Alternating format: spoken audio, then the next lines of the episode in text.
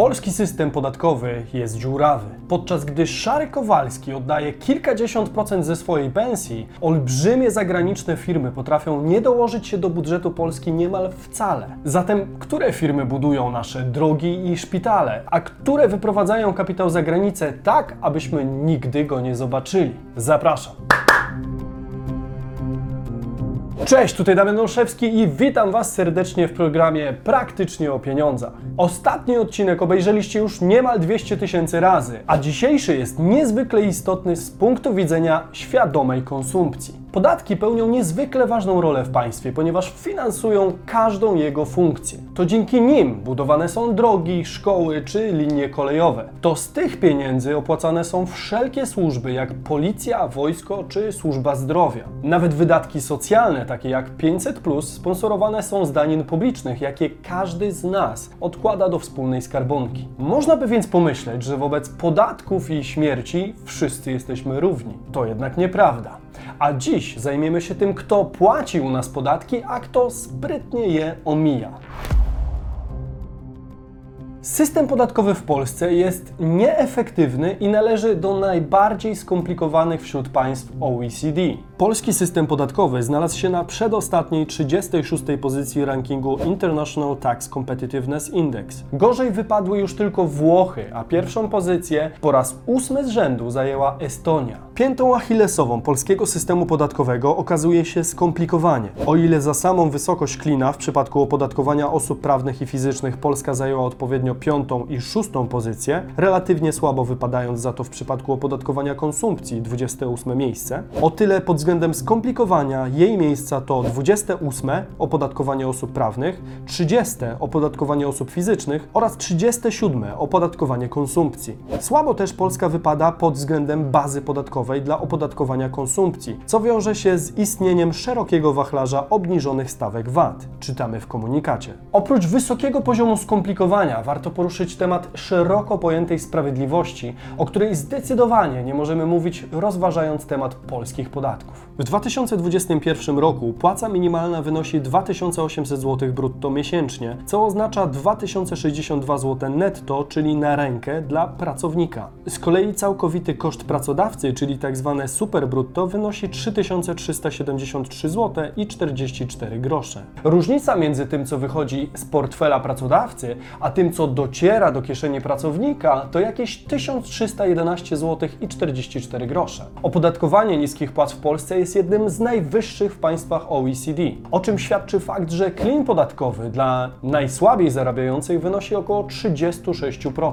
Konsekwencją tego jest praca w szarej strefie oraz powszechne płacenie części wynagrodzenia pod stołem, co ma szereg negatywnych skutków dla finansów państwa. Jeśli chcecie, mogę nagrać pełny odcinek o powodach, przez które pracodawca polski płaci niewiele. Zawarłby w nim wszystkie przyczyny takiego stanu rzeczy, bo tak zwana chciwość prywaciarza jest tylko jedną z wielu. Chcecie taki odcinek? Napiszcie w komentarzu. Wracając, jak ten ogromny klin podatkowy dla osób najuboższych ma się wobec opodatkowania gigantów? Opinia, że bogaci nie płacą w Polsce podatków jest w pewnym stopniu uzasadniona. Na początku warto poruszyć temat francuskich firm, które prawie w ogóle nie płacą w Polsce podatku CIT. Według raportu Związku Przedsiębiorców i Pracodawców, francuskie firmy w Polsce istnieje wiele przedsiębiorstw z tego kraju, które nie płacą w Polsce podatku CIT albo odprowadzają go w znikomej ilości. Dla przykładu, sieć handlowa Auchan w latach 2015-2019 uzyskała przychody przekraczające 51 miliardów złotych, a odprowadziła niespełna 1,5 8 miliona złotych podatku. Stanowi to zaledwie 0,004% przychodów sieci. Jest to sytuacja z naszego punktu widzenia absolutnie niedopuszczalna. Francuscy inwestorzy zrobili w Polsce wiele dobrego, ale korzystają z dostępu do dużego rynku i używają naszej infrastruktury jak wszystkie inne podmioty. Nie ma żadnego uzasadnienia, żeby sponsorował im to polski podatnik, powiedział prezes ZPP Cezary Kazimierczak. Jeszcze bardziej kontrowersyjnym przykładem jest gigant telekomunikacyjny Orange. Jego historia jest wręcz niewiarygodna. Orange Polska SA, czyli podmiot zależny w 50,67% od francuskiego przedsiębiorstwa Orange SA, uzyskał w latach 2015-2019 pomoc publiczną w wysokości blisko 766,6 milionów złotych. W tym samym pięcioletnim okresie firma wpłaciła do budżetu Polski jedynie około 77,3 miliona złotych z tytułu podatku CIT. Oznacza to, że francuska sieć komórkowa na każdą złotówkę zapłaconego podatku otrzymała niemal 10 złotych pomocy publicznej. Pomyślicie, że to jakiś żart. Nie. To realia polskiego rynku, gdzie podatnik zamiast łatać dziury w ZUS-ie czy służbie zdrowia, sponsoruje działalność obcej firmy telekomunikacyjnej. Spójrzcie sami na zestawienie przychodów francuskich spółek do zapłaconego w Polsce podatku CIT w latach 2015-2019. Jak widzicie, ta relacja nie wygląda dla Polski zbyt korzystnie. Ostateczny bilans finansowy relacji Skarbu Państwa z niektórymi spółkami francuskimi jest katastrofalny dla polskiego budżetu oraz polskich podatników. Część tych firm nie zostawia w Polsce nawet 1% uzyskanych przychodów. De facto my wszyscy dopłacamy do obecności i działalności tych firm w naszym kraju. Powoduje to bardzo niesprawiedliwą i precedensową sytuację, która ponadto jest niezwykle szkodliwa dla uczciwych polskich przedsiębiorców. Polskie firmy zostają w tyle, ponieważ nie mogą reinwestować aż takich środków, jakie mogą reinwestować firmy francuskie. Kolejnym dobrym przykładem są cyfrowi giganci, czyli m.in. spółki FANG. Facebook, Amazon, Apple, Netflix i Google. W zeszłym roku bardzo popularny był temat podatku cyfrowego, który miał na celu opodatkowanie cyfrowych gigantów, których roczne przychody przekraczają 750 milionów euro. W obecnych czasach mamy do czynienia z dużym postępem technologicznym oraz cyfryzacją gospodarki i życia społecznego. Ponadto, biorąc pod uwagę skutki pandemii koronawirusa, większość z wyżej wymienionych firm ma szansę na znaczne zwiększenie zysków. Wpływy do budżetu państwa z tytułu podatku cyfrowego według założeń miały wynieść około 2 miliardów złotych rocznie. Firmy technologiczne jak Google, Facebook czy Apple nie są odpowiednio opodatkowane. Mogą generować dochody w jednym kraju, ale zgłaszają się do organów podatkowych w innym. Zazwyczaj w takim o niskim podatku od osób prywatnych, aby zoptymalizować wyniki finansowe. W Europie na takim podejściu wiele lat Irlandia czy Luksemburg, w których koncerny miały swoje centra rozliczeniowe, w innych krajach zazwyczaj nie płacąc nic. Dlatego właśnie m.in. Francja była jednym z państw, które wprowadziły podatek cyfrowy na technogigantów bez czekania na globalne ustalenia. Zgodnie z francuskim ustawodawstwem podatkowi podlegają firmy, które mają ponad 750 milionów euro przychodów na całym świecie i 25 milionów euro we Francji. Trzeba też prowadzić platformę handlową online, tak jak Amazon, Uber czy Airbnb lub firmę reklamową jak Facebook i Google. Takie firmy mają płacić 3% podatku od wygenerowanych we Francji przychodów. Zapoczątkowało to spór na linii Francja-USA, który spowodował nałożenie przez Waszyngton karnych ceł na dobra importowane z nadsekwany. Ponadto podobny podatek obowiązuje w Austrii, Hiszpanii, we Włoszech i w Wielkiej Brytanii. Dla kontrastu warto wspomnieć o wielkich sieciach, które płacą w Polsce więcej. Ministerstwo Finansów opublikowało w październiku zestawienie największych podatników CIT w 2020 roku. Tradycyjnie największym płatnikiem CIT w Polsce są banki: ING Bank Śląski, Bank Polska Kasa Opieki oraz Santander Bank Polska. Wśród sieci handlowych największym płatnikiem jest Jeronimo Martins Polska SA, którego marką jest Biedronka. Drugim największym płatnikiem wśród sieci handlowych jest FR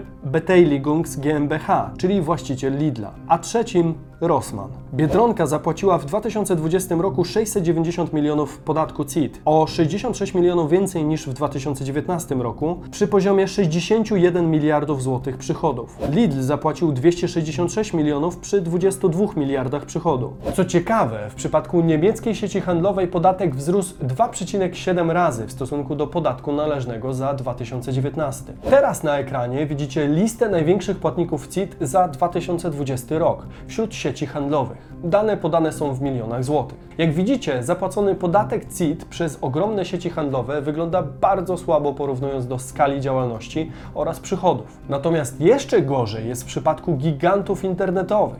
Facebook Poland przy 721 milionach złotych przychodu zapłacił 5,6 miliona złotych podatku. Nieco więcej do polskiego budżetu wpłaca Google Poland. Przychody 553 miliony, a podatek 18 milionów. Największym płatnikiem CIT wśród internetowych firm jest Allegro, które odprowadziło w ubiegłym roku 233 miliony złotych, czyli o 69% więcej rok do roku. Na drugim miejscu jest OLX z wynikiem 88 milionów złotych, czyli plus 20% rok do roku. Największy przyrost należnego podatku odnotował XCOM, który wpłacił do budżetu 22 miliony złotych tytułem CIT, czyli o 434% więcej rok do roku. Teraz widzicie listę największych płatników CIT wśród firm internetowych za 2020 rok, dane również w milionach złotych. Nadal nie są to duże pieniądze w porównaniu do skali ich działalności. Pytanie więc, jak globalne korporacje unikają płacenia podatków w Polsce? Robią to dzięki różnego rodzaju optymalizacjom podatkowym, z których najbardziej znaczące wydaje się omijanie podatków dzięki rajom podatkowym.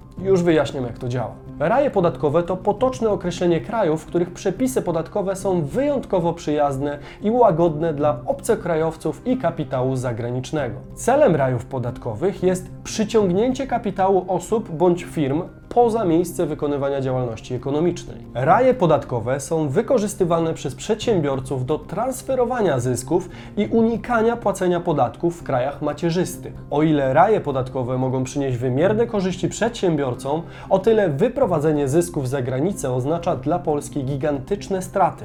Mówimy o stratach rzędu 3-4 miliardów złotych rocznie. Między innymi z tego powodu w 2019 roku Ministerstwo Finansów wprowadziło dwa rozporządzenia, w których których został przedstawiony katalog 26 państw i terytoriów stosujących szkodliwą konkurencję podatkową w zakresie podatków CIT i PIT. Z rajami podatkowymi systematycznie walczy Unia Europejska. Dzięki licznym praktykom podatkowym, opierającym się przede wszystkim na zasadzie transparentności i pogłębienia dialogu, wiele państw zmieniło obowiązujące przepisy, aby dostosować je do norm akceptowalnych przez Unię Europejską. Kluczową kwestią jest zrozumienie funkcjonowania rajów podatkowych. Raje podatkowe przede wszystkim prowadzą do czerpania nielegalnych korzyści finansowych. Przenosząc kapitał do miejsca niskiego lub zerowego opodatkowania, korporacje i osoby obciążone wysoką stawką podatku unikają odprowadzenia należności do fiskusa własnego kraju działalności. Tym samym ukrywają one rzeczywisty poziom swoich dochodów, a przynosząc zyski z krajów macierzystych, znacznie obniżają koszty swojej faktycznej działalności. Jednym z najpowszechniejszych sposobów wykorzystania możliwości, jakie oferują raje podatkowe, jest tworzenie fikcyjnych kosztów działalności przez przedsiębiorców. Aby to osiągnąć, właściciele firm tworzą spółki z siedzibą w jednym z państw będących rajem podatkowym i wykorzystują te fikcyjne oddziały jako swego rodzaju ukrytą skarbonkę. Przenosząc zyski z prowadzenia działalności do spółek zarejestrowanych w raju podatkowym, przedsiębiorcy ukrywają swoje rzeczywiste dochody przed organami podatkowymi we własnym kraju. Na szczęście jednak istnieje szansa, że funkcjonowanie rajów podatkowych zostanie znacznie ograniczone. W jakich więc barwach prezentuje się przyszłość opodatkowania wielkich zagranicznych korporacji? Odpowiedź jest prosta i dobra z punktu widzenia sprawiedliwości podatkowej. 8 października Polska wraz ze 135 krajami wydała wspólne oświadczenie o dalszej chęci współpracy w zakresie wypracowania nowych zasad międzynarodowego opodatkowania największych firm, w tym tzw. Tak gigantów cyfrowych. Deklaracja ma być m.in. podstawą do stworzenia regulacji prawnych dotyczących opodatkowania koncernów technologicznych oraz kolejnym krokiem w walce z rajami podatkowymi podatkowymi. To część opracowywanego w ramach OECD projektu walki z agresywną międzynarodową optymalizacją podatkową BEPS 2.0 z angielskiego Base Erosion and Profit Shifting. Wiceminister finansów Jan Sarnowski w rozmowie z polską agencją prasową wyjaśnił, że zawarte porozumienie składa się z dwóch filarów. Na podstawie filaru pierwszego ponad 125 miliardów dolarów zysków pochodzących z około 100 największych i najbardziej dochodowych koncernów zostanie realokowanych do innych krajów na całym świecie. Dzięki temu największe przedsiębiorstwa będą płacić swoją uczciwą część podatku, niezależnie od tego, gdzie działają i generują zyski. Drugi filar skupia się na zwalczaniu rajów podatkowych i zakłada reformę międzynarodowego systemu podatkowego, dzięki której globalne przedsiębiorstwa będą podlegać minimalnej stawce podatkowej w wysokości 15% od 2023 roku, poinformował Sarnowski. Odnosząc się do drugiego filaru, wiceszef Ministerstwa Finansów zaznaczył, że międzynarodowe porozumienie wprowadza globalny podatek minimalny dla korporacji w wysokości 15%. Jest to podatek wyrównawczy, a jego wprowadzenie ma stworzyć, jak to się określa, równe szanse w systemach podatkowych. Jego zasada w gruncie rzeczy jest prosta. Jeżeli zagraniczna korporacja w danym kraju płaci efektywny podatek dochodowy poniżej tego progu, to spółka matka tej korporacji dopłaci różnicę w kraju swojej siedziby. Planowane wejście w życie tego ponadnarodowego rozwiązania ma przypadać na 2023 rok. Natomiast warto zauważyć, że Ministerstwo Finansów uzupełniło Polski Ład o nową daninę, która będzie w pewnej części wyprzedzać omawiany wyżej globalny pomysł. Na wzór rozwiązań umocowanych w ustawodawstwie m.in. USA i Kanady, polski ustawodawca prowadził w ramach pakietu zmian do Polskiego Ładu minimalny podatek dochodowy. Szczegóły tego pomysłu zaprezentował również wiceminister finansów Jan Sarnowski. Wiceminister mówił, że pomysł wprowadzenia podatku przychodowego zgłaszał Związek Przedsiębiorców i Pracodawców oraz Rzecznik Małych i Średnich Przedsiębiorstw. Ministerstwo Finansów przychyliło się do ogólnej idei, szczegóły postanowiono jednak zaczerpnąć nie z nadesłanych postulatów, a z rozwiązań funkcjonujących już w Stanach Zjednoczonych. Podatek od korporacji obowiązuje ponadto w Kanadzie, Austrii, we Włoszech, na Węgrzech i w Rumunii, a zbliżone rozwiązanie właśnie jest konsultowane na forum międzynarodowym pod hasłem Globalny CIT. Z założenia podatek ma obciążać podmioty, które ponoszą straty podatkowe z działalności operacyjnej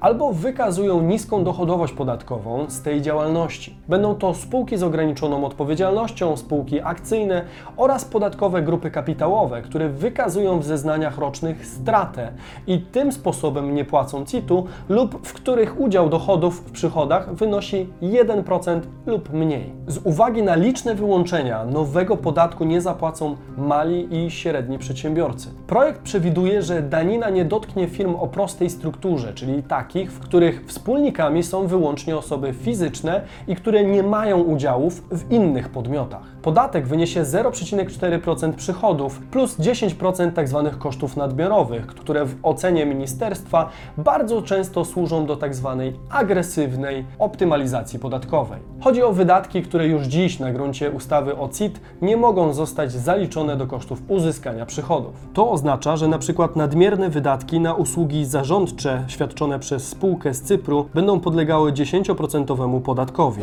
tłumaczył Sarnowski. Będą tym objęte też nadmierne opłaty za prawa do użytkowania znaków towarowych i nadmierne odsetki płacone spółce matce, która zamiast wyposażyć spółkę w odpowiednie środki, woli pożyczyć jej pieniądze, a odsetki odpisywać sobie od podatku. Prawda jest taka, że polski system podatkowy nadal jest pełen wielu niedociągnięć i niesprawiedliwych rozwiązań. Potwierdza to ranking International Tax Competitiveness Index, w którym Polska zajęła drugie miejsce od końca. Ponadto polski podatnik spędza co roku bardzo dużo czasu na przygotowanie się do nowelizacji przepisów. Idealnym tego przykładem jest rok 2021, w którym dopiero w czwartym kwartale roku dowiedzieliśmy się, jakie podatki przyjdzie nam zapłacić w kolejnym roku. Pytanie, czy dzięki proponowanym przez Ministerstwo Finansów rozwiązaniom ogromne korporacje będą uczciwie płacić podatki w naszym kraju? Czy francuskie firmy i giganci technologiczni w najbliższych latach przestaną bogacić się kosztem polskich podatników? Dajcie znać, jak uważacie w komentarzu. Jeżeli podobał Wam się ten odcinek, zostawcie również w komentarzu hasło podatki. Tutaj z kolei możecie obejrzeć poprzedni film, a tutaj subskrybować kanał, aby nie przegapić kolejnych odcinków. Do zobaczenia w niedzielę o 15. Cześć!